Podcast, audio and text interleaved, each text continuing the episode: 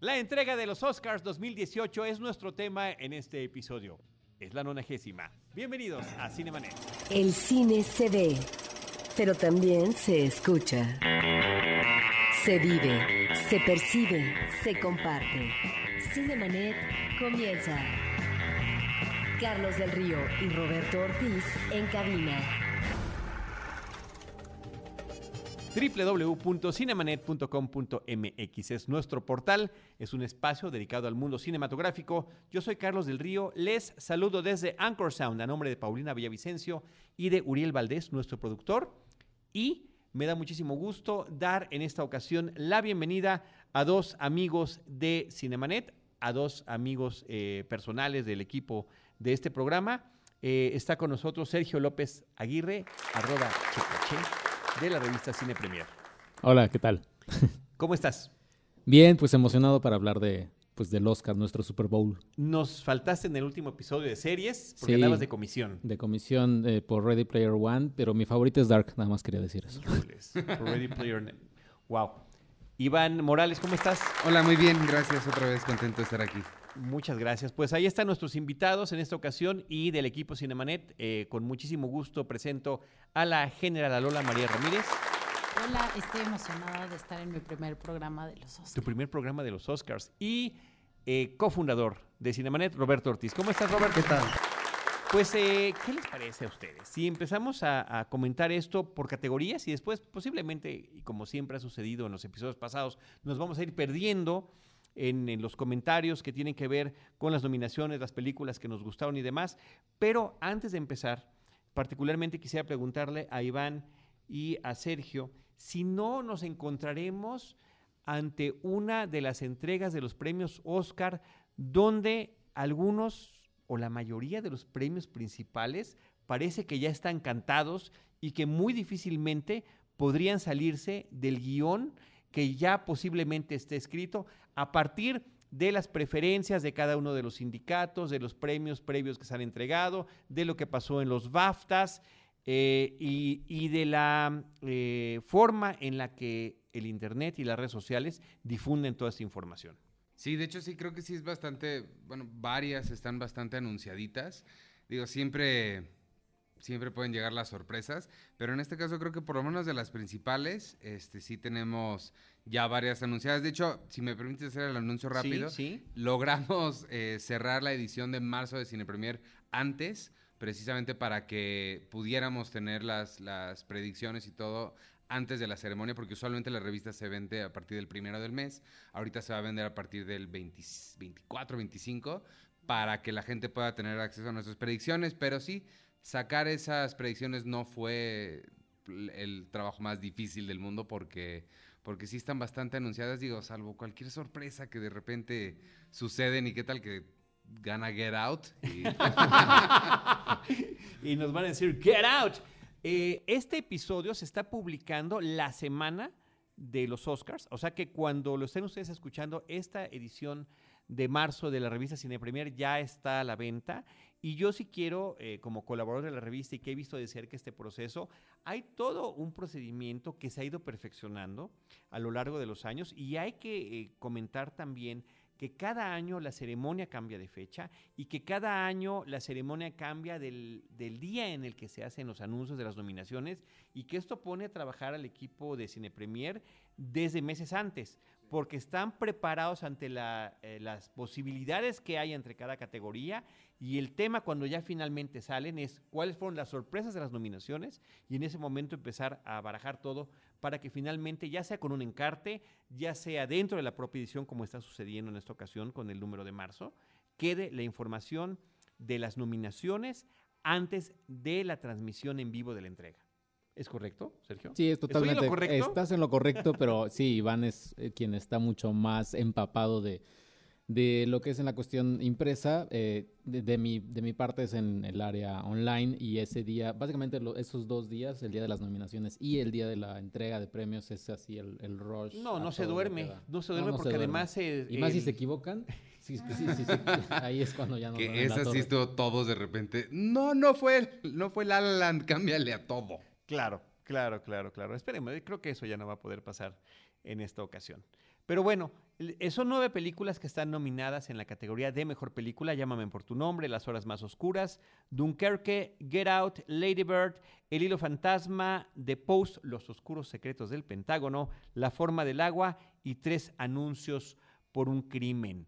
Y de acuerdo a todos los signos que hemos tenido a lo largo de estos últimos meses, Sergio, ¿cuál se supone que es eh, la que se puede predecir se vaya a llevar este reconocimiento? Eh, tres anuncios por un crimen es la que está ya, es la que está más segura de ese premio Oscar, pero que se lo va a repartir en, en mejor dirección con Guillermo del Toro, porque prácticamente ya Guillermo del Toro ganó todos los premios habidos y por haber, así que será un Oscar dividido como el, el año pasado fue, fue, fue lo El mismo, año ¿no? pasado y el año antepasado, como que en los años recientes, así ha sido la historia en la que eh, no es, eh, digamos, inclusive hasta coherente que la mejor película no tenga el mejor director o que el mejor director no tenga la mejor película, ¿no? Sí, sí, creo que eh, está, o sea, el premio de mejor película está sí un poquito dividido entre, entre Tres Anuncios por un Crimen y La Forma del Agua. Creo que sí se, se está apuntando más hacia Tres Anuncios y el premio de mejor director a Guillermo del Toro. Digo, podríamos tener alguna sorpresa nosotros desde nuestro frente mexicano y es lo que reflejamos en la, en la revista y, y, y sí te lo digo así, fu- pusimos de predicción La Forma del Agua porque es lo que realmente queremos que gane. Wow. Pero sí es. Qué atrevidos. Sí. Pero eh, puede pasar. No, claro que puede pasar. Está dividido, te digo, en- entre esas dos, pero sí todo apunta a que será tres anuncios. Y, y, y sí, es muy raro que a veces gane la mejor película, que el director de la mejor película no sea el mejor director. Pero todo, digo, creo que eh, es, es muy fácil entenderlo cuando vemos que son diferentes grupos de gente quienes votan por, por esos dos diferentes premios. Entonces, ahí es donde se, se ven las, las diferencias entre cuando dejan a todos los miembros de la academia votar, que es en el caso de mejor película, que cuando únicamente vota el gremio de directores, que es en el director. Claro. Roberto Ortiz, de estas nueve películas, ¿cuál te parece a ti la más completa? Sí, yo la verdad, eh, esto de los Oscars siempre me parece que, bueno, es una incógnita y que finalmente, en tanto que atiende intereses de una industria específica, que es la industria estadounidense, que es Hollywood, eh, y que eh, si me llama la atención, y de ahí la cuestión mediática, entiendo, de la revista Cine Premier, de estar tan atentos a esta premiación que solamente aborda la premiación de una industria, que es la industria predominante en el planeta, ciertamente, pero que finalmente, es decir, eh, me llama la atención mediáticamente, hablo en general, cómo no se pone atención a los otros reconocimientos de la cinematografía mundial. Aquí me parece que es muy difícil, entiendo lo de tu corazón mexicano con respecto a Guillermo del Toro, pero eh, pareciera que la película que está cantada como mejor director sería eh, efectivamente el reconocimiento a del Toro por su que- eh, película La forma del agua como, eh, digamos, tal vez director. En tanto que efectivamente, y me parece que eh, por justicia, la Academia de Hollywood está ya reconociendo al tercer amigo, ¿sí? Porque los primeros dos han estado súper premiados, ¿sí? Y este, que no es que no eh, tuviera... Cada dos años, por cierto. Que, que este, no- sí, claro, y pronto se va a acabar eh, esa, esa, esa, esa no etiqueta y esa fama. Porque, porque finalmente Hollywood se maneja por modas. Y ahorita son estos mexicanos que están viviendo una etapa extraordinaria y que me parece que el tercero que debía de ingresar a estos reconocimientos era efectivamente Guillermo del Toro. ¿Por qué? Por la vertiente genérica. Mientras los otros directores, y habría que considerar a Iñárritu, que es el que tiene una tendencia más experimental en sus argumentos, en su planteamiento visual, etcétera, bueno, le toca el tiempo, y creo que es justo, a Guillermo del Toro. Y efectivamente, muy posiblemente, creo yo, eh, se la va a llevar como director. Como película, quién sabe, porque ahí es donde recordemos que se divide el voto en función de los intereses de las productoras y que por lo tanto se le da a mejor película, digamos, aunque a veces coincide, a otra cinta. Yo, en términos de lo que me preguntaba, y ya aquí termino, porque a lo mejor estoy acaparando demasiado el tiempo, creo que en términos eh, de rigor, las dos grandes películas serían Dunkerque, que es una obra maestra, y una exquisitez de película sería El hilo invisible. ¿sí? Me parece que por ahí tendrían que estar dados los premios, no de las otras, no porque no tengan sus cualidades ni sus méritos, sino que simple y sencillamente que estas me parecen, las que menciono, son películas redondas. Pero finalmente las predicciones mías no cuentan. Sergio, en términos eh, fuera de este rigor de de la, del corazón y de la expectativa de acuerdo a los premios previos, eh, ¿cuál es tu opinión eh, como Roberto así del corazón? Eh, sí, yo también opino que eh, la de Paul Thomas Anderson, Phantom Thread, El Hilo Fantasma, sí es, es una película, o sea, ya notas completamente que Paul Thomas Anderson ya, o sea, creció, o sea, siendo un director que desde Hard Eight o Boogie Nights ya había demostrado lo que podía hacer, Phantom Thread sí es totalmente como... todo lo que tenía que decir, pero lo dice de una manera tan sutil, tan... ¿La tan consideras delicada. redonda? Sí, sí, sí, completamente redonda y, y con muchas eh, como, como capas de estudio de, de- de los personajes. Daniel Day-Lewis está increíble, no tiene que hacer una actuación así, mírenme, estoy actuando para ganarme un Oscar, sino su actuación es, es sutil, pero así poderosa y se ve que, que- que está sufriendo por dentro. Sí, Phantom Thread será, yo creo, la, la, pues, la gran perdedora de, de la, de la noche. Y, y- y también lo mismo, Dunkirk sí es una... y que no se lo merece, ¿no?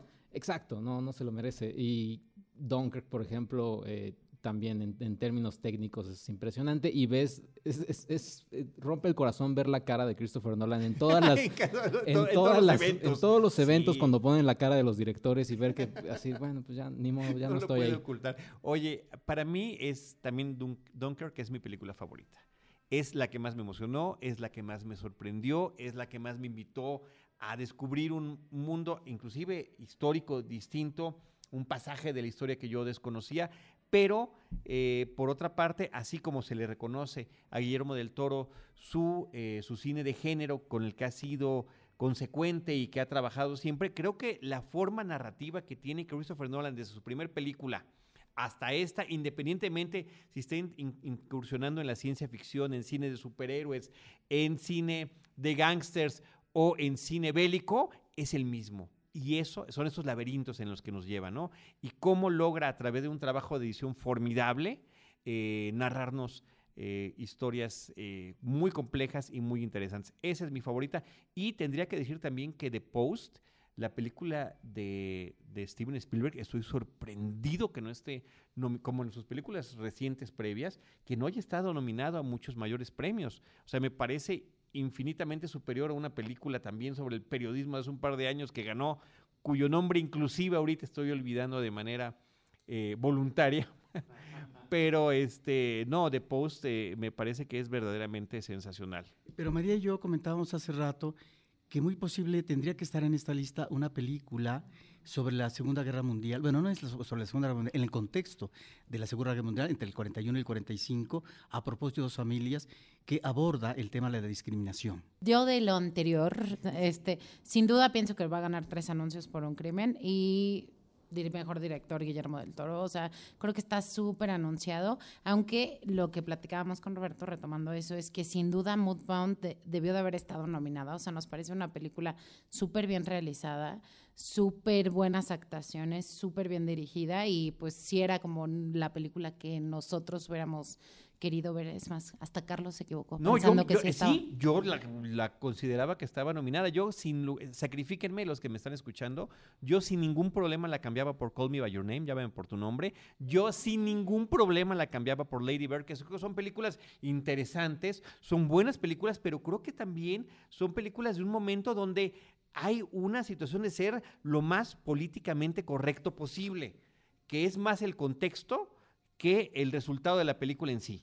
Para Ahí- mí. Adelante. No, termina. Pero no, para mí Call Me By Your Name, o sea, no es la, no debería de estar en esa lista. O sea, siento que está súper sobrevalorado. O sea, todo el mundo es como, es una obra de arte. Para mí no lo es. Muy personal. Sí, a, a mí tampoco me encantó Call Me By Your Name, nada más para subirme a ese tren. Este, creo que aquí, eh, nada más para responder un poquito de por qué, yo no he visto Mudbound, pero he escuchado lo genial que está. Creo que una razón de que pueda no estar nominada a este premio, que es pues, el más importante de toda la ceremonia, responde un poquito a lo que decía Roberto hace rato, a los intereses de la, de, de la industria y todo, de la academia. Y es que aquí en México, por alguna extraña razón, se va a estrenar en cines, pero en Estados Unidos es una película de Netflix, que se estrenó en Netflix en septiembre o en noviembre. Pero en salas también, Se- simultáneamente, Pero ¿no? se estrenó en salas únicamente para poder calificar. O sea, se estrenó en, el- en la menor cantidad posible de salas Para para, lograr la, la calificación. Entonces, eso, pues naturalmente hace que la gente de cine la vea con un poquito de desdén porque es una película para tele, que realmente no lo es. A- aún así, está nominada eh, Rachel Morrison, que es un gran logro porque es la primera mujer en la historia de haber logrado una nominación como fotógrafa. Y, y digo, también es la fotógrafa de Black Panther, lo cual también es, eh, Sí. está padre.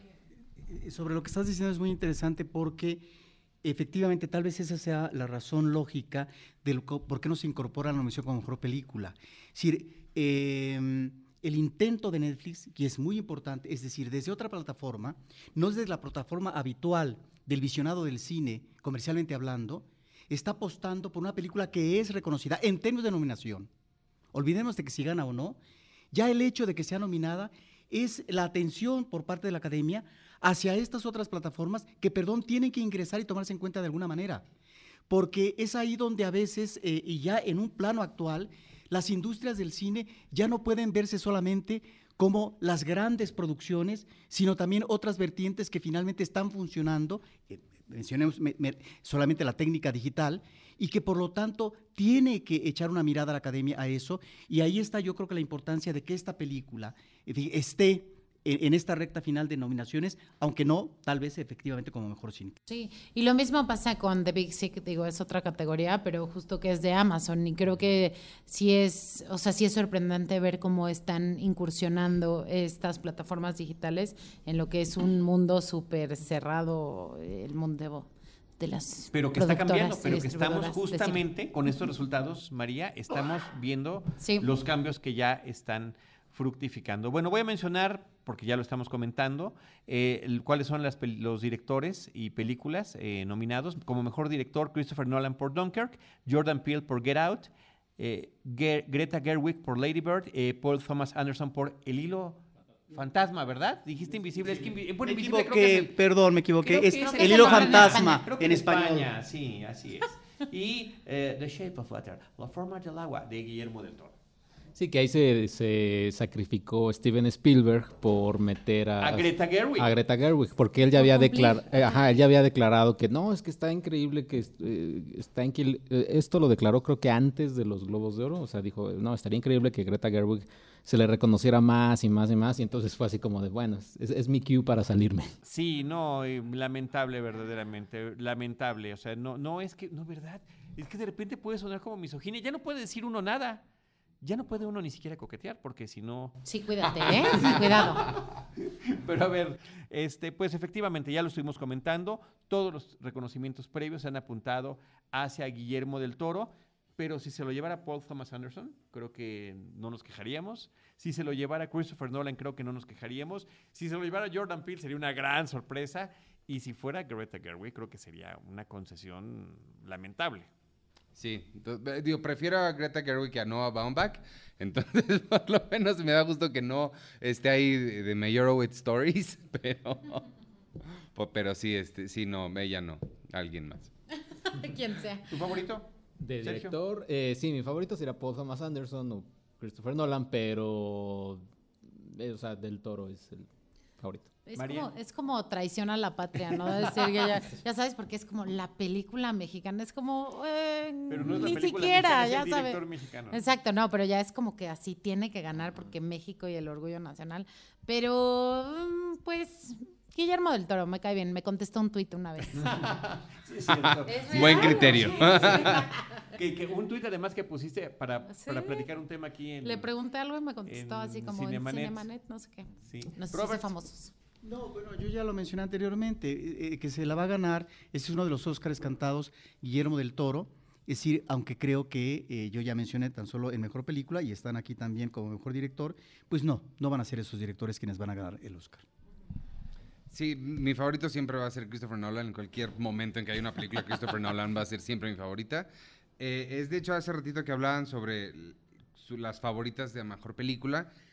Yo, pues la verdad es que Dunkirk es la, y uno de mis criterios es este, es la única que me interesa volver a ver. O sea, Get Out sería como la segunda, nada más para ver pues no sé, volverla a ver siempre es Ya sabiendo, con otra perspectiva, ¿no? Exacto, sabiendo lo que sucede, pero aún así la, la única que realmente, y en ese 4K que me acaba de llegar, es, es Dunkirk. Muy bien. Ahora, yo diría que, eh, como siempre, hay ausentes. Es decir, ustedes efectivamente parece que no eh, les gustan películas como Llámeme por tu nombre, Lady Bird. A mí no me disgustan, eh, y lo he mencionado en los podcasts con respecto a mi comentario específico de las películas, y me parece que tienen lo suyo. Pero, por ejemplo, un ausente que tendría que estar tan solo en el rubro de mejor director, yo entiendo la cuestión de Hollywood con respecto al acoso sexual y demás, es La Rueda de la Maravilla, o de las maravillas de, de- La de Woody Allen. Es una película extraordinaria, es lo mejor que Woody Allen ha hecho últimamente y que Una me parece de ya sabes que es realmente una película. De Woody Allen. No, ya sabes quién es este. el No, ya sé, ya sé, Es pero el en- peje. en este término, en el- aquí en el cine ahorita, pues el que, el que no pudo nombrar ya es a Woody Allen, caray, qué barbaridad. Lo cual me parece lamentable. Lamentable, totalmente lamentable. Y más que la película en sí, yo diría Kate Winslet. Creo que Kate Winslet También, ahí está también, también. a la altura de, de- de Kate Blanchett en Blue Jasmine y la que realmente extraño yo de esa película es Kate Winslet. No, y a mí, eh, Denis Villeneuve y Blade Runner, lo que hizo en Claro. direcciones así To- te- impresionantes. Totalmente de acuerdo. O Totalmente sea, de- en, la, en la terna de director, Y, sí. y ahí sí, pues ya, o sea, quitas fácilmente a Greta Gerwig o. Jordan Peele por Sí, poner a, sí. a- a O sea, Denis. simplemente el logro de agarrar una película y hacerle una secuela a una cosa de culto de ese tamaño, 30 años, de- sí, ya eso en sí mismo es un logro. Y haberlo logrado. Sí, o sea, y haberlo logrado bien. porque la verdad que los fanáticos éramos los más escépticos y me acuerdo que estaba contigo en la sala cuando vimos Arrival Sí. y dije, híjoles, creo que hay esperanza. Y fue una esperanza bien depositada. Sí. Vamos con mejor actriz, Sally Hawkins por La forma del agua, Frances McDormand por Tres anuncios por un crimen, Margot Robbie por Yo Tonya, Saoirse Ronan por Lady Bird y Meryl Streep, otra vez Meryl Streep rompiendo su propio récord por The Post, Los oscuros secretos del Pentágono. Creo Iván. que le podrían cambiar el título a este premio por el premio Meryl Streep a la actuación y ahorrarnos The Meryl Streep Award. ahorrarnos un, un espacio ahí que podría estar para Kate Winslet, por Sí. ejemplo. Eh, no, de hecho está en el lugar de Kate Winslet, ¿no?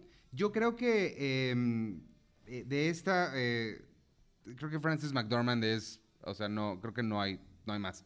O sea, la lista podría empezar y terminar con ella, no solo porque está increíble, sino por todo el pues bagaje cultural, sociopolítico con el que llega esta película, ese personaje, esa actuación en este momento y que hace dos semanas después del tiroteo en Florida vimos cómo la gente lo empezó a replicar. O sea, creo que el, el hecho de que sea un, un- grito de enojo hacia qué está pasando en el mundo, alguien detenga algo, es lo que hace que, que- que la figura de Frances McDormand ahorita esté muy por encima de cualquier otra en esta categoría.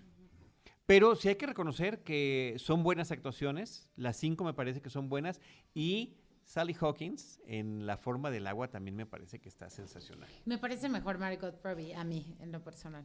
¿Margot Robbie? Sí, que Sally ¿Por yo, Hawkins, Tonya? Sí, sí, sí. ¿Sabes sí, que sí. Yo tengo un- como una versión cuando son demasiado guapas, demasiado bonitas y tienen que cambiar para ser un personaje eh, distinto, no estoy tan bonita, me tratan muy mal, lo siento forzado. Pero en este caso a mí no me pareció que fuera que no se viera bonito. O sea, la forma en la que actúa, que era lo que decía en el podcast anterior, o sea, la forma en la que mueve los labios, los mueve idéntico a Tonya Harding. Idéntico, o sea, te Pero juro yo, que sí. yo ahí, o sea, tengo un Ajá. problema con, con- con ella y supongo que hablaremos ahorita de Gary Oldman, que es el otro también anunciado, spoiler alert. Este, ¿dónde separas la línea entre actuar e imitar? Ahí es donde yo me detengo un poco porque pu- puede ser un excelente imitador, pero eso realmente es una buena interpretación. Y por eso ahí me remito a la película, hablando de La Rueda de la Maravilla, de Todd Haynes, cuando hizo una película sobre Bob Dylan, en el que puso a Kate Blanchett de Bob Dylan, y es donde realmente ves lo que puede hacer una interpretación de alguien que no es una imitación, es agarrar la esencia, en aquel caso de Bob Dylan, y sacar eso sin tener que hacerla, como dices, la boca como ellos, o, o el acento y todo, que creo que puede ser engañoso. En, en Wired, es- ellos tienen varios videos y hay un video, es- tienen un especialista en lenguaje, en voz y demás. Y él tiene varios videos donde analiza los, las actuaciones eh, de en diversos rubros, ya sea actores ingleses que hacen voz americana, etcétera. Y tiene uno que dura como 25 minutos que analiza eh, actores que interpretan a un ser de una persona en la vida real y lo hace, o sea, y, lo hace con una así sapiencia increíble. Eh, analiza, por ejemplo, a Will Smith como Mohamed Ali y te pone un contraste de los dos, de los dos personajes y él te dice por qué lo hace bien, por qué no lo hace, por qué no lo hace tan bien. Y habla, por ejemplo, de este, mm, ay, se me fue Zuckerberg. ¿Quién es Mark Zuckerberg en red social? Es el Jesse Eisenberg. Jesse Eisenberg. Él dice, Te iba a contestar un chiste, pero... Jesse Eisenberg o eh, Michael Fassbender como Steve Jobs, ellos decidieron no ir por la imitación de la persona, sin embargo, construyen un personaje que es la, la, la, la idea de, de la persona que están haciendo. Así que igual y si Margot Robbie o Gary Oldman no lo está, o sea, eh, ellos se van por la, por la quizá entre comillas imitación, o sea, Ajá. puede caer en la imitación y es ahí cuando Pero a mí, por ejemplo, cuando está llorando, o sea, como que siento que sí transmite, o sea, sí hay una interpretación, no una imitación.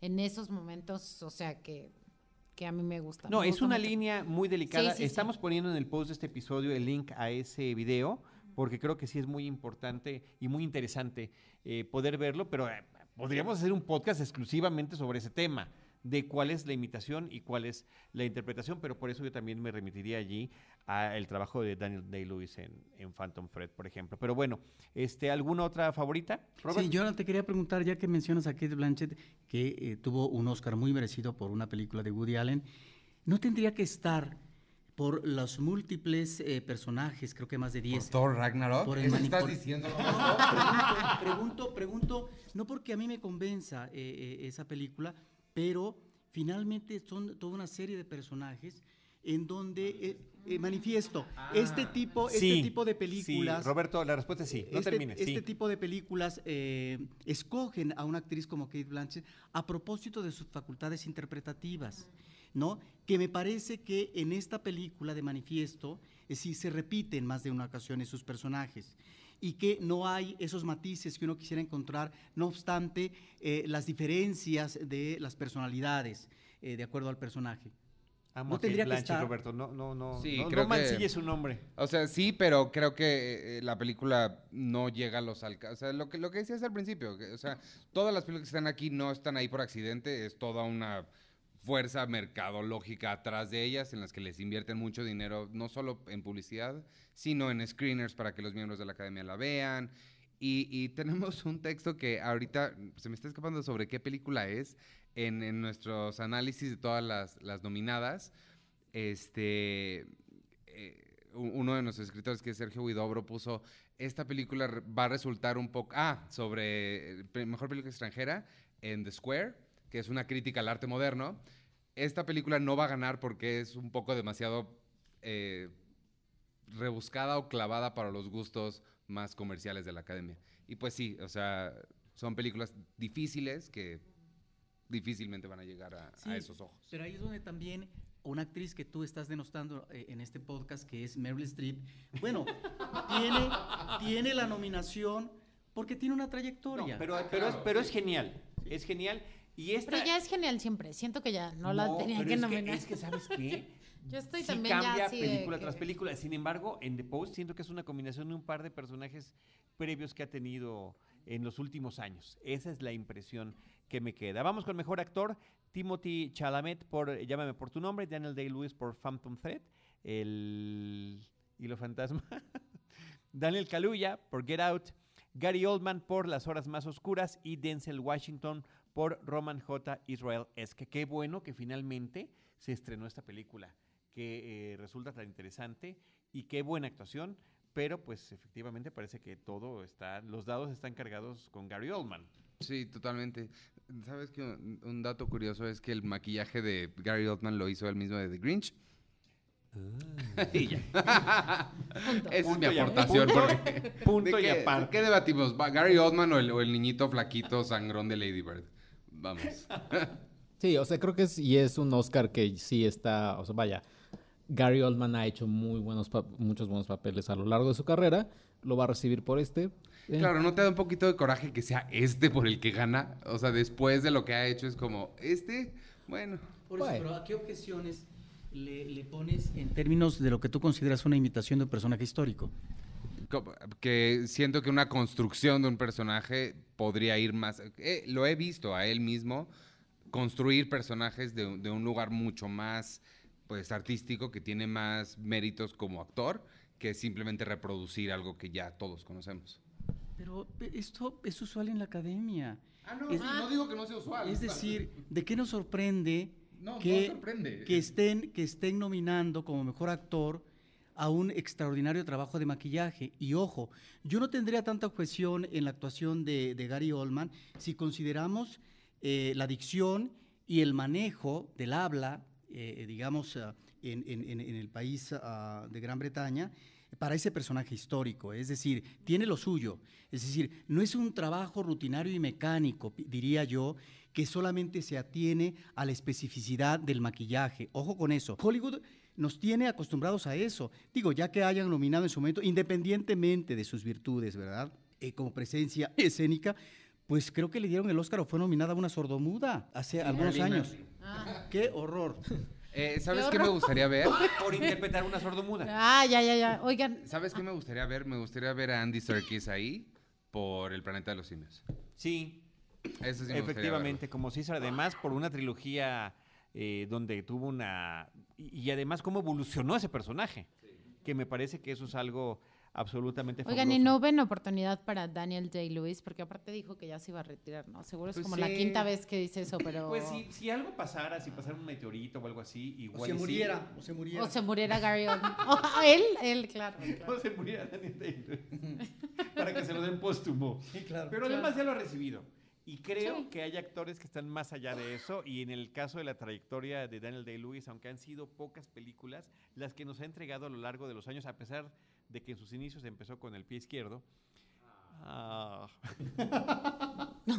han sido verdaderamente formidables. Y a la fecha, a la fecha, está en, en mi gusto personal, es al que considero el mejor actor. Y tuvo por ahí un personaje que, que es de los que más me gustan, el Butcher, de la película que hizo con Martin Scorsese de Pandillas de Nueva York, que me Mm, fascina y que, que no le gusta tanto a la gente. A mí me enloquece ese personaje que nos creó. Pero sí, efectivamente, película tras película es completamente distinto. Y también ha caído en lo mismo que cayó Gary Oldman de hacer este gran personaje histórico, líder internacional, ¿no? La diferencia es que no tenemos nosotros registro de Lincoln. Ah, sí, claro. Y, o sea, no, no podemos hacer una comparación directa con Pero tenemos una lucía. estatua así grandota. Como Eso sí, estatuas en... Y sí se parecía. Con su sombrero de copa. Bueno, pues ahí está. ¿Algo que quieras comentar de mejor actor? Eh, no, nada, solo, solo que sí, Timote y Daniel Kaluuya, pues están ahí como... Sí. como De están. de Están lindos. rellenito, de rellenito. Eso, eso no está padre, ¿no? O sea, es como Pues que no. si cumples este requisito te ponemos así como que si eres afroamericano o si, pues... Es hacer una película sobre diversidad sobre- sexual. Claro. Em, y sobre todo después de ver a Daniel Kaluuya en Black Panther, híjoles, Mm. qué decepción. Creo que es el menos logrado de los personajes de la película que tiene, de Pantera Negra, de Black Panther, que tiene bueno, interesantes interpretaciones, es el, es el menos logrado. Y, y también eh, como que me llama la atención cuando no- eh, nominan a alguien por una sola película sin que tengamos una referencia de qué es lo que ha hecho. Si no sepamos que él va a hacer exactamente el mismo película tras película o que cuando quiere hacer algo diferente simplemente no le sale. Ujú. A mí No siempre tiene cara de así de que todo el mundo le cae mal. O sea, eso no soporto De él. que Es como que ¿no? "Te- nominado al Oscar. Así su cara siempre. O sea, pero bueno. Mejor actriz de reparto, Mary J. Blige por Mudbound, Alison Janney por Yo, Tonya, Leslie Manville por El Hilo Fantasma. Su- Sufro diciendo ese, ese título. Laurie Metcalf por Lady Bird y Octavia Spencer, otra vez, por La Forma del Agua. Es Sí. el que más me disgusta de todas ¿Por las qué? nominaciones. Ay, no. Porque creo que Octavia Spencer es muy buena, pero termina siendo el mismo personaje película tras película. Ah, sí. Pues es el... Sí, es como el Sí. Octavia Spencer Cinematic Universe, es todos sus personajes. Va a convivir con la de, este, de Help y así. Con la de los Y la astronautas. Y la mandamos a diferentes épocas. Pues no tanto, es casi la misma época. De hecho, de hecho. Exacto. Ella re- rehúsa la ropa que usó en las otras. Bueno, este. Eh, Chico pues yo Che, creo ¿qué- que- qué- ¿Cuál es el que están así? Aquí también está cantada la pelota. Sí, bueno, por eh, hay Tonya, Allison, Jani, Jani, Jani, Yanni. Jani. Eh, ella, o sea, ella creo que logra un personaje como con, con este personaje de la mamá de Tonya Harding Eh, que es, eh, es- me resulta muy curioso como de dato de trivia, ella y eh, Whiplash, eh, J.K. Simmons. J.K. Simmons interpretaron a padre, a mamá y papá de Juno en Juno. Y ellos, eh, o sea, J.K. Simmons obtuvo un, un Oscar por un papel de un personaje que, que le hace la vida imposible a- Sí, al protagonista de un- y aquí es Al protagonista de un mentor. de un mentor y aquí es la madre que le hace la vida, entre comillas, imposible a su hija por Aitonia. Y ya. su pajarito. Ese Es un pajarito. Su quinto esposo. Que además, Quinto esposo. cuando ves el, el final de la Sexto. película, ahí estaba. O sea, no exageraron. Sí. Laurie Metcalf también como madre de Lady Bird me parece que también tiene un papel sobresaliente. A, a mí me gustaría que ganara ella. Es, está, es dis- distinto porque creo que hay más matices. Sí, Porque está la relación amor-odio. sí. Cuando pareciera que en el caso de Alison Janney y Yotonia es, es el odio, ¿no? Es, es el- la exigencia. Sí, no está tan matizado como ella, sí. Y Mary J. Blige en Mudbound también me parece que está muy bien. A mí me parece, o sea, ella sería mi favorita para ganar, la verdad. Robert, ¿tienes Pues, alguna preferencia? No, no, yo simplemente mencionaría a la actriz de Lilo Invisible, que me parece que es Mm. extraordinaria. Es un papel inglés ah, al 100% y que además eh, maneja unos matices extraordinarios. Y, y buena para las recetas de cocina. Mejor actor de reparto, Willem Dafoe por The Florida Project, Woody Harrelson por Tres Anuncios por un Crimen, Sam Rockwell por Tres Anuncios por un Crimen, Christopher Plummer por, Por Todo el Dinero del. Mundo y Richard Jenkins, Richard Jenkins por el... Por Six Feet Under. Ah, no.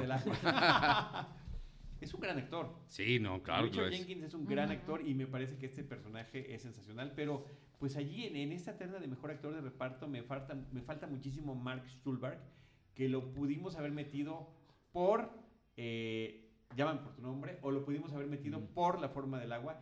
De los personajes de La forma del agua, creo que es que el que más me gusta, pero bueno, esa es otra historia. Eh, Yo, eh, mi favorito es William Dafoe por eh, de, Florida Project. Creo que su papel es- es así. eh, tiene un, un personaje que es debe de lidiar con estas personas que viven en este hotel. eh, debe de ser duro, pero a la vez debe de cuidar a todos los niños que viven ahí. Y es un William Dafoe que no, ha- bueno, yo no recuerdo haber visto este, en, en- en su filmografía, pero sí creo que va a estar entre de tres anuncios por un crimen. O sea, pero ¿cuál de los dos? qui- es quizá, Rockwell, es ¿no? quizá lo que la academia pueda como que... Pueda ah, cambiar, no. pero aparentemente Pueda cambiar, todo- pero Sam todo indica que Sam Rockwell. Sobre Sí, todo también porque su creo. personaje, su personaje cambia, también tu- tiene un tiene, tiene un sentido después de, de que sucede un- una situación en la película y bueno, hay un cambio ahí. A mí se me hace súper cursi eso. El, la cam- verdad, el cambio, el cambio es creíble, cursi. ¿te parece no, el cambio cursi, creíble en el caso de- del personaje Sam Rockwell en Tres anuncios por un crimen?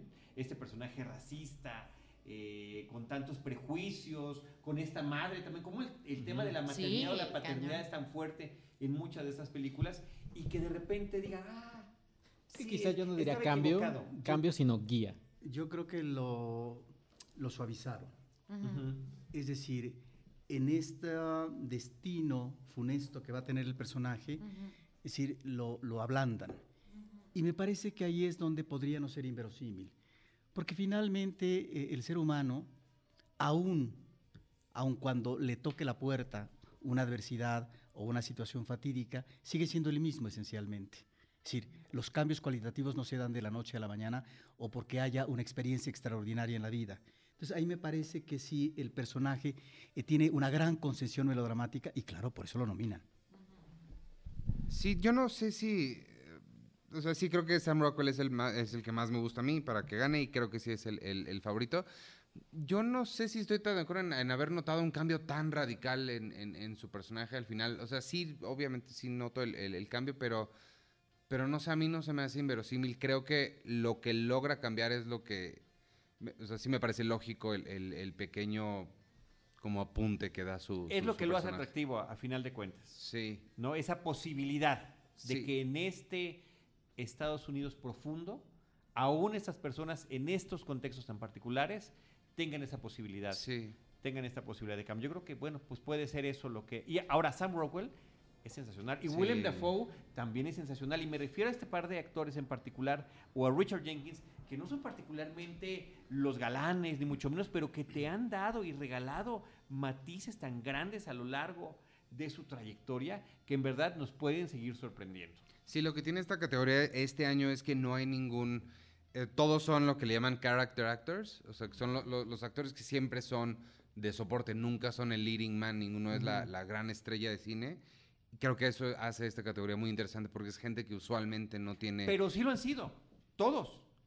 Willem Dafoe, Woody Harrelson, Richard Jenkins, Christopher Plummer y Sam Rockwell han tenido sus películas, las Claro, son protagonistas. Donde cada uno ha sido protagonista. Sí, Y pero donde no- han sido reconocidos además. pero no son la, La la, constante. la estrella, o sea, Sí. no son... Lo, lo- donde han tenido protagónicos no son el típico leading man, o sea, Sí, siempre es una ah, evidente, persona extraña, digamos. Sí, como nosotros, ¿no? Mejor guion adaptado, Llámame por tu nombre, The Disaster Artist, que se quedó con muchas menos nominaciones de las que muchos esperaban, Logan, que es un dato interesante, ahorita nos lo platicas, Sergio, eh, Apuesta Maestra, Molly's Game, y Mudbound, El color de la guerra. Pues sí, Logan ahí hace, ahora sí que hace historia al tener una nominación como una película de género, entre comillas, de superhéroe.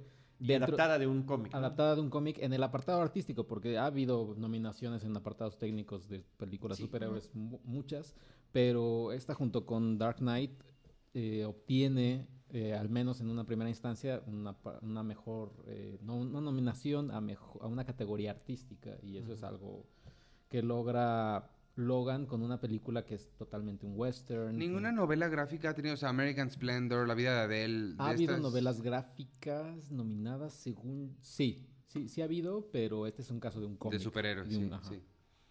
Pues ahí está, Apuesta Maestra, por ejemplo, de Aaron Sorkin, también es muy interesante. Eh, Modbound, la forma en la que eh, se lleva a través de las voces en off la eh, escritura del- la novela. The Disaster Artist, ¿no? Que resultó tan, tan interesante y tan llamativa, pareció de repente una llamarada de petate, esta película. Sin embargo, Iván, parece que todo apunta a Llámame por tu nombre Pues sí. es como la favorita. A mí, y, y sigo insistiendo que parece como una concesión porque no conozco la novela, pero estaba leyendo un dato muy interesante de la novela, que la novela está narrada en primera persona. Yo recuerdo aquel verano, en 1983 me pasó esto, y eso es algo que- que la película prescinde. A mí, de, inclusive, lo, lo dije en su momento cuando platicamos de la cinta, no me dice nada que esté en el 1983. Sí, no. O sea, no suma nada de lo que está sucediendo. Bueno, en la lo que, lo, lo, lo único Salvo que- que aprovechen para poner música ochentera como en Stranger Things. Lo que veo es la, es la, la herramienta que, te, que todas las películas y todas antes del 95 tienen y es que no hay celulares. O sea, eso es realmente lo único que puede narrativamente aportar estar en, en Sí. los 80. Pero en este caso no es el punto, ¿no? Sino Sí, que exacto. es el, el tema del recuerdo y la nostalgia del personaje. Sí, yo difiero. Me parece que estamos ante un extraordinario y que ahí está la mano de James Ivory. James Ivory, que ya había hecho como director Maurice, a propósito de relaciones, eh, de una relación homosex- homosexual de pareja en el siglo XIX, en una escuela seguramente de educación superior, y que define muy bien el itinerario de los personajes. Me parece que la sensibilidad de él y sobre todo la manera como se manejan los personajes de esta película, que es de una sutileza y, de una exquisitez extraordinaria. Una de las objeciones que ha puesto la crítica, que me parece que es lamentable, es esta apuesta eh, del- director hacia personajes, bueno, tiene que ver obviamente con eh, la historia original, pero personajes que son cultos, que son sensibles, y que finalmente pueden incursionar en una apuesta de relación temporal homosexual. Me parece que estamos ante eh, un gran romance cinematográfico y que estamos ante un guion de una gran sensibilidad por parte de James Ivory y que por eso lo nominan. Es decir, no es gratuito, creo yo. Me parece que es un extraordinario trabajo. Una cosa es el guion, otra cosa es la realización. Tampoco eh, te- eh, tengo, digamos, problemas con la realización cinematográfica. Y me parece que otro, es decir, efectivamente, es difícil. No conocemos eh, los antecedentes eh, novelísticos normalmente de estas películas, pero eh, Mudbound también me parece que es un guion extraordinario que se convierte, ya traducido en imágenes, en un gran fresco sociohistórico. ¿Cuál te gustaría que ganara, María? Eh, estoy entre O sea, estaría padre que ganara Logan, pero no creo que Mudbound. Es soñar Mudbound. demasiado. Sí, yo, Sí. mi favorito es Mudbound, sin duda. Sí, sin este, duda. Iván. Yo sí, pues creo que va a ganar Llámame por tu nombre, pero a mí me gustaría que ganara Aaron Sorkin, porque Aaron Sorkin me gustaría Eres que ganara fan, todo. ¿verdad? Sí. sí. Sí, no, yo- no importa lo que haga. El día que haga una película... ópera prima, además, fue ópera prima. El día que haga una película Aaron Sorkin con Christopher Nolan va a explotar. Va a explotar tu cabeza. Ajá. Y yo le voy a Disaster Artist, pero sí, no creo que vaya a ganar. Se ve complicado. Yo, y yo, mm, no. Mejor película animada: The Boss Baby, The Breadwinner, Coco, Ferdinand y Loving Vincent. Eh, creo que la mayoría hemos visto cuatro de estas cinco. The Breadwinner es una película que no ha llegado aquí. Si no, no sé si alguien me pueda corregir si, No, si no estoy en un error. Eh, y eh, la que podría tener mucho mérito, eh, Roberto Ortiz, sería la de Loving Vincent. Por la, por la primera ocasión en la que una película es animada con frescos. Sí, pero es muy probable que no gane. No, es, No. es, es, Es, muy probable que no gane. Es la película que 99.9%. tendría que ganar, pero a la industria no le interesa eso. Y, eh, es decir, la academia me refiero. Eh, es, me parece, que un- es un trabajo extraordinario de diseño gráfico y que ahí están los resultados. No solamente eh, como, como diseño visual, sino también como, mane- como manejo de historia que tiene su profundidad, que tiene su miga, a propósito de los últimos momentos de vida de este gran pintor fundamental para la, la- la- la- plástica moderna, que es Vincent Van Gogh. Pero va a ser una película perdedora. Eh, Coco se anuncia ya como Sí. prácticamente la ganadora. Tampoco ha perdido nada en, en ningún lugar donde se ha presentado. Es una película que se ha ganado al público, que se ha ganado a la crítica. Y en el caso de México, pues también un, un particular cariño por la forma También en la que nuestra retrata película. esta fiesta. Sí, de la venimos platicando, este, María, eh, eh, tú que la viste y Diana que la vieron desde, desde Morelia, Morelia, que fue el estreno internacional de la película. Bueno, no hemos, no hemos podido dejar de platicar de ella. The Boss Baby y Ferdinand me parece que están de súper relleno. O sea, tienen sus momentos simpáticos cada una de las dos, pero nada que las vaya, nada en absoluto que las, que las pueda hacer unas películas que podamos recordar en un futuro. Y bueno, pues lástima que todavía no, no hayamos tenido oportunidad de ver The Breadwinner. No sé si alguien quiere comentar algo al respecto. No, sí es Coco, 100%. Sí, Coco, Sí, aburrido. parece, Coco. que, parece que no hay, no hay duda. Mejor eh, partitura, mejor música original. Está la música de Dunkirk, Phantom Thread, El Hilo Fantasma, La Forma del Agua, John Williams, por enésima ocasión, eh, una nominación más, además para sus películas de Star Wars, El Último Jedi y tres anuncios por un crimen. Ivanovich. Híjole. em, ay, no sé. Yo creo, sí, digo, me gustaría que Dunkirk se llevara algo en estas creativas. Eh, creo que tiene buen, buen chance ahí. Creo que. Digo, yo no, no he visto el, el Phantom Thread todavía, pero Johnny Greenwood, por lo que he escuchado, sobre todo de Sergio, parece que lo que hizo está bien padre. No, está muy bueno. y- Entonces creo que también tendría buenas, buenas chances. sí, Robert. Bueno, yo, yo eh, pienso que hay, como aquí en esta categoría encontramos, pues trabajos de símbolos, ¿no? Eh, decir, no es lo mismo una película bélica, como Dunkerque, que eh, El hilo eh, fantasma, que me parece que es extraordinario el manejo de ciertos instrumentos musicales para ubicar eh, situaciones eh, dramáticas que están viviendo los dos personajes principales. Es extraordinaria. Decir, pero son dos cosas diferentes que apuestan a dos historias diferentes. Y Sí. que lo mismo podemos decir un poquito de Dunkirk, ¿no? Eh, exactamente, de Dunkirk, que, que, eh, Hans Zimmer utiliza estos eh, como clics, eh, tic-tac de reloj para crear una tensión importante y que ya había trabajado antes con Nolan como con, con el órgano, con otros instrumentos que los han usado en sus anteriores películas. Y con Johnny Greenwood pues estamos ante un- una persona que es un... eh, viene de una banda como Radiohead, rock, etcétera, pero entrega un score que es así clásico, clásico que parece sacado de una película de tal cual, de como de 1950. O sea, y, y la, la música no se detiene. Eh, yo ya quiero escuchar, o sea, vaya, yo ya quiero tener el disco también de, de, de- de Phantom Thread en, en vinil para escucharlo porque es música clásica como tal. Y el eh, soundtrack de La Forma del Agua, que yo creo que es el que va a ganar, me parece que posiblemente sea un poquito el que está a la cabeza en, las preferencias. Eh, la música de Alexandre de Plat, un poquito emparentada con lo que habíamos escuchado alguna vez con eh, Amélie. Es un, es un estilo de música que, que resulta muy divertido, eh, que uno recuerda las melodías acabando la película, que las trae. Eso también me parece que influye mucho. Pero en el caso de Dunkirk, ¿no? Con el hecho de tener el, el- ¿cómo se llama? El metrónomo, el metrónomo, eh.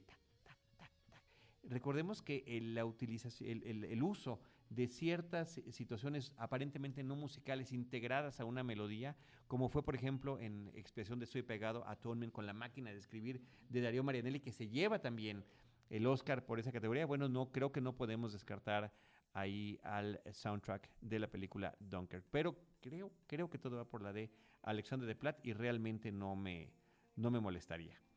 Eh, diseño de producción, que creo que es una también de las categorías importantes donde varias películas se lo están disputando. Bueno, Beauty and the Beast, eh, La Bella y la Bestia, no creo que sea una de las que pudiera ganarlo, pero Bla- Blade Runner 2049, Dunkirk, La Forma del Agua y Darkest Tower me parece que están en un nivel sobresaliente, y no porque el, de La Bella y la Bestia no lo sea, pero me, me parece mucho más convencional en esta historia de cuento de hadas que nos están contando, eh, cuando los otros están creando y recreando situaciones, ¿no? En el caso de Guillermo del Toro, bueno, haciendo un poco de mezcla de historia y fantasía. Pues creo que, sobre todo en, en aspectos técnicos, sí puede eh, la forma del agua conquistar un poquito a la academia, porque la hizo con, ¿qué fue? 19 millones de Sí. dólares. O sea, estamos hablando de, la película no se ve de 19 millones de dólares ni, ni, ni tantito. O sea, querido público, es muy poco para lo que cuestan No, o las Clo- películas en Estados Unidos. Cloverfield Paradox costó el doble que la forma del agua. Y se ve O más sea, chafa. exacto. Y, y a todos los que vieron o vimos Cloverfield Paradox y la sufrimos, pues ya podemos ver que Guillermo del Toro al final de cuentas sacó el mexicano que lleva adentro Claro. y, y la mamá mexicana que lleva adentro y y hizo con un Sacó la con, con un sueldo oye, de nada. Y ahí está la verdadera paradoja. Ajá. Este, María, ¿cuál te gusta? de Sí, la forma del agua. La, la bella y la bestia, obvio no, o sea, ¿qué hace ahí? Pero sí, la forma del agua creo que creo que es mi favorita. Ivanovich. Sí, yo creo que se lo va a llevar también la, la- la forma del agua. Eh, me gustaría ver a Blade Runner llevárselo. Creo que también el, el trabajo de diseño de producción que hicieron ahí es, es, es simple- imaginarte un futuro que no es, no es un futuro tuyo, sino es un futuro de un futuro que se imaginaron hace 30 años. Creo que no estaría fácil. Creo que lo hicieron muy bien. Pero sí, creo que va a ser la forma del agua. Robert. Sí, no, no tengo comentarios. Me parece que eh, efectivamente puede ser la forma del agua, pero el trabajo de Scott es extraordinario. Bueno, pues eh, vamos ahora con una categoría que creo que es una de las más peleadas donde realmente la moneda está en el aire, que es el de mejor fotografía. Mejor corto live action. Mejor No, documental. Mejor, corto documental. No, mejor fotografía. Blade Runner 2049, Roger Dickens. eh, Las horas más oscuras, Bruno Delbonnel. Eh, Dunkirk, Hoyte van Hoytema. Modbound, Rachel Morrison. Y La forma del agua, Dan Lautsten. Ivanovich. Híjole, creo que no, no, no, no estoy seguro por qué. Quiero ver tus argumentos de por qué se te hace que está muy competida esta. Eh, ok, o sea, tú estás con Roger Dickens, me imagino. absolutamente. Sí, yo también, yo también, está mi corazón, está en la película, pero creo que los demás son trabajos muy ah, sobresalientes. no, claro, no, no, no. no Muy lo son. Lo son, pero en términos de Y- cosas cantadas. Y, pero Roger Dickens la ha tenido cantada toda su trayectoria. Toda su trayectoria. Creo que podría merecer un Oscar desde hace 20 años el señor. Sí, eso es es- impresionante lo que hace película tras película, grandes o pequeñas. Me encanta lo que hace con, eh, con Blade Runner 2049. Eh, ahí esta combinación de diseño de producción y de fotografía, donde nos está presentando, fíjense, la película eh, Blade Runner a principios de los años 80, la original, la de Ridley Scott, sembró una imaginería visual que ha sido copiada, reinventada, utilizada, homenajeada, parodiada, lo que ustedes quieran, cualquier verbo que tenga que ver con la copia o la imitación o el homenaje. Y increíblemente cuando vemos eh, Blade Runner 2049, Roger Dickens dijo, no, va- vamos a tener estos mismos escenarios, estas mismas grandes ciudades, pero vamos a poner la cámara desde arriba, en contrapicada, o en picado desde abajo. Y eso te cambia completamente la perspectiva de todo, independientemente del uso de las sombras, las luces, el humo y todo lo que tú quieras de este señor que es un maestro absoluto y consagrado del arte de la fotografía cinematográfica. Pero lo que vemos en Las Horas Más Oscuras, lo que vemos en Dunkirk y lo que vemos en Bondmount son trabajos extraordinariamente respetables y que van a la par del momento histórico que están retratando o el momento fantástico, en el caso de la forma del agua, y que también pues, podrían dar la sorpresa, inclusive en el caso, si se pusieran demasiado políticamente correctos y, y con ganas de, de ayudar y cambiar las historias, pues Rachel Morrison ahí podría llevárselo por Mudbound, ¿no? Pero mi corazón está por completo con Roger Dickens. Con todo y que este pues un mexicano le ha, le ha ganado el premio en los años más recientes, ¿no? Sí, pero ahora no El está. Chivo Lubeski no está, no, no, No trabajó. está, de Que nos- feliz de que este año no está Lubeski. Antes de que salieran las nominaciones, nos, nos daba miedo que hubiera metido ahí el cumpleaños de su sobrina.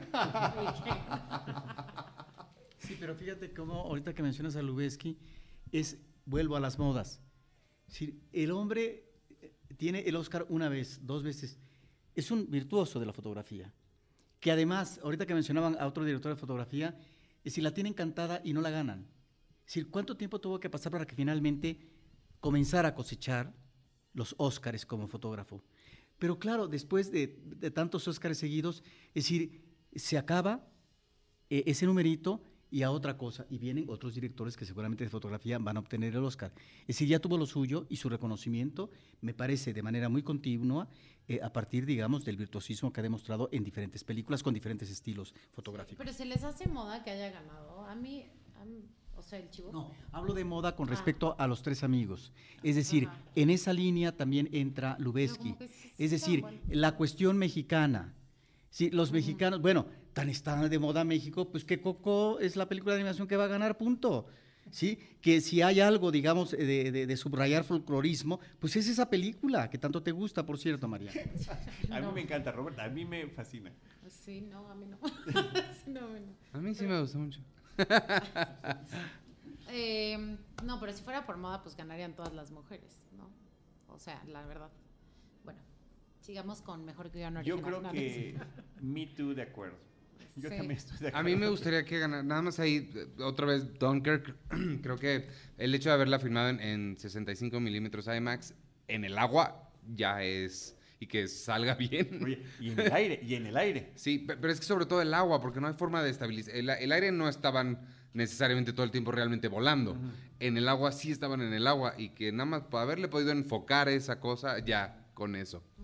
Así es, por eso no está, no está del todo claro qué pueda pasar. Este, nos faltan unas cuantas categorías técnicas. Mejor eh, vestuario, no sé si lo quieran mencionar. ¿No te Es- faltó guion original? Me Sí, faltó guion guion original, me lo brinqué. Sí, porque siento que no pude decir cuánto me gusta Kumail Nanjiani y su guion Eh, y que quisiera que él ganara. No, entonces efectivamente. Sí, sí, eh, me justo lo- dije. Mejor guion original de Big Sick, que se llama aquí Un amor inseparable. Get Out. Get Out tuvo, tuvo nombre en español. Sí, huye. Ah, huye. Perdónenme todos. Y todos, uy. Lady Bird, que no se llamó la mujer pájaro, La forma del agua y Tres anuncios por un crimen. Ivanovich, vas con todo. Eh, The The Big Sick, que me gustaría que ganara. Eh, y además es una película a la que yo le tengo mucho cariño porque la vi crecer desde que Kumail se le ocurrió hacer Ajá. esto, porque es un comediante que me gusta Kumail mucho. Se le, se le enfermó la novia. Sí, sí. Desde que se le enfermó la novia, dije, ahí está el gran guion. No sé cómo voy a acabar, pero ahí está un gran guion. Pero creo que, que- creo que también se, aquí se lo puede llevar tres anuncios por un crimen también.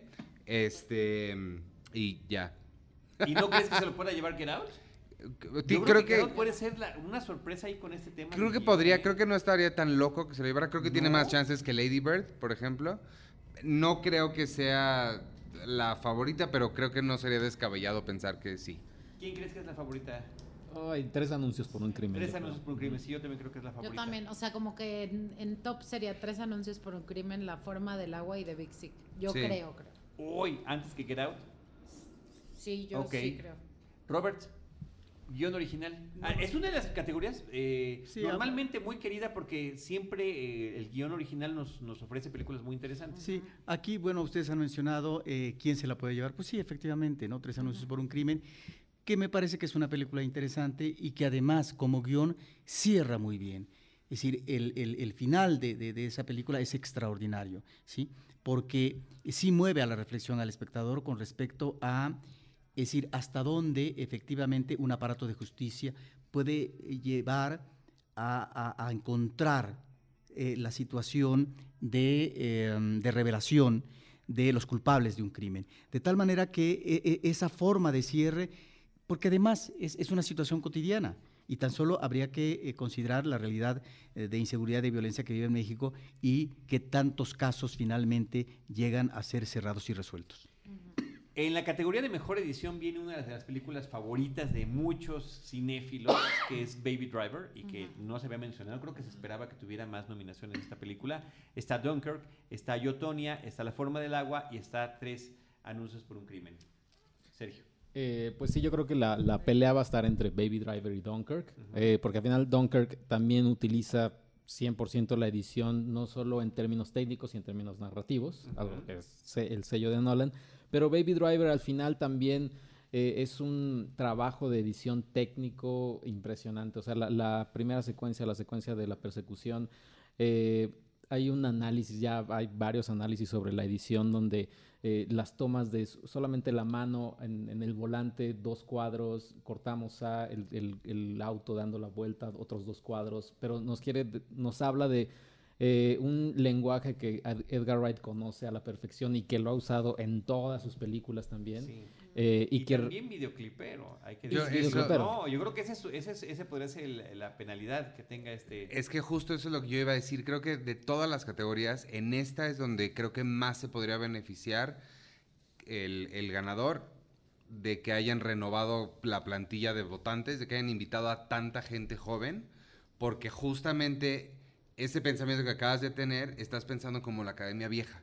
La academia que estaba llena de gente... Es por, es por un tema de generacional, mi Ar- querido Iván. Tenía, que, era- que estaba llena de gente de arriba de los 50 años y ahorita hay mucha gente joven que pueden apreciar el videoclip como una forma de arte en sí misma.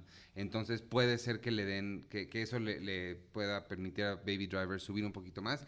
Aún así creo que va a ser Dunkirk porque justo la película no- nadie más pudo haber editado eso de esa forma. O sea, sí era, era más que esencial. Sí, yo quisiera que fuera Dunkirk. O María. sea, creo que hay formas de contar Baby Driver sin editarla así. No hay forma de contar Dunkirk sin haberla Claro, no editado sería, así. no sería la, la película que vimos. Pues María. también creo que está súper peleado entre Baby Driver porque también ganó en el BAFTA, ¿no? Entonces creo que Baby Driver y pues Dunkirk y mejor edición de sonidos Baby Driver. Creo que tiene sí, más ahí, sentido. yo creo que ahí, más ahí en, sentido. en las dos, porque de Ajá. sonidos son dos, ¿no? Es este, mejor edición y mejor mezcla de sonidos. Robert. Exactamente. Pues yo creo que la, la película de Christopher Nolan es la que tendría que ganar el Oscar porque está haciendo realmente un planteamiento el manejo de la edición. No solamente en la fotografía, sino en la edición. Y la edición es importantísima eh, con respecto a esta situación que es realmente eh, muy sorpresiva para el espectador conforme pasa la historia, conforme pasa el tiempo, que es esta diferenciación entre pasado y presente.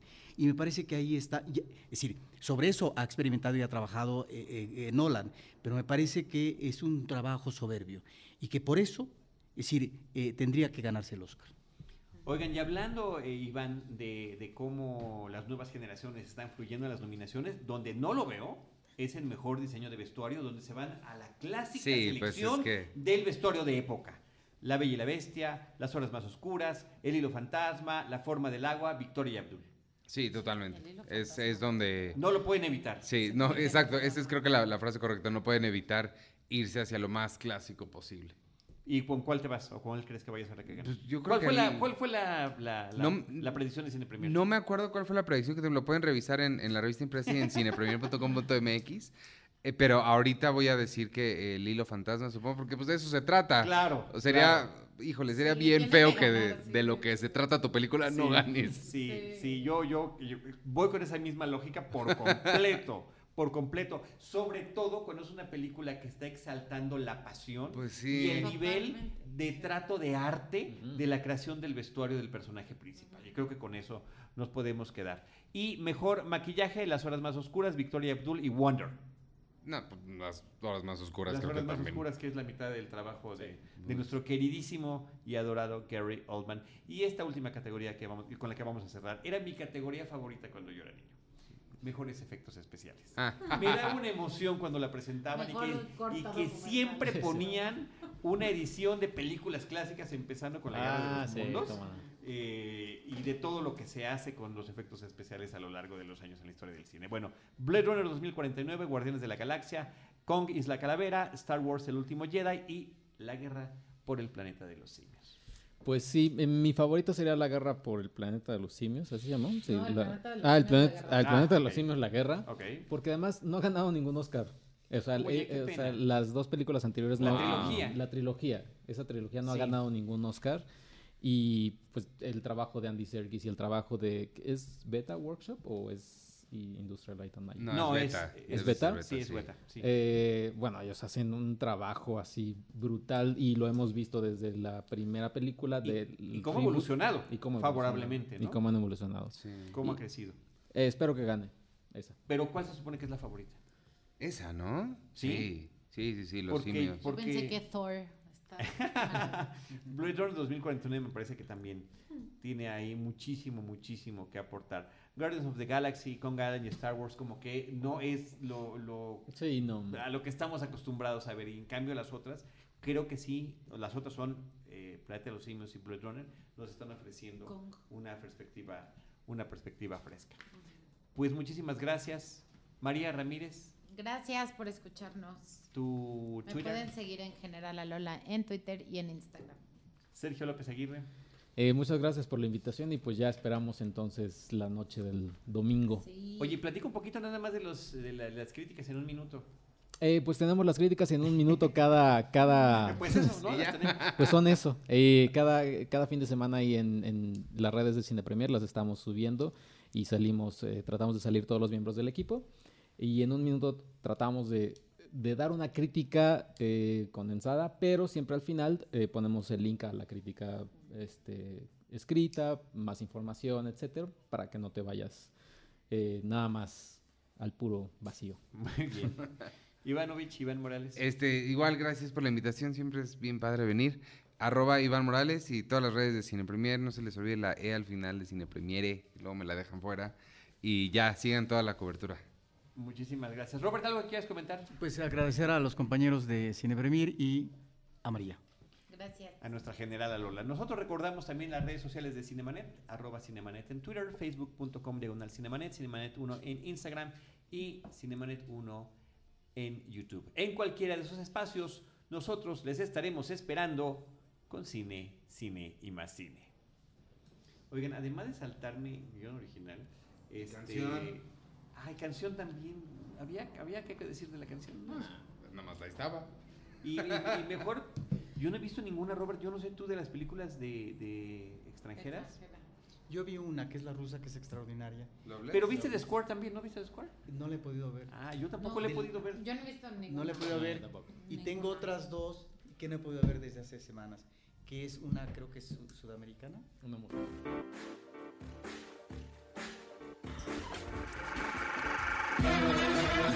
Cinemanet termina por hoy. Más cine en Cinemanet.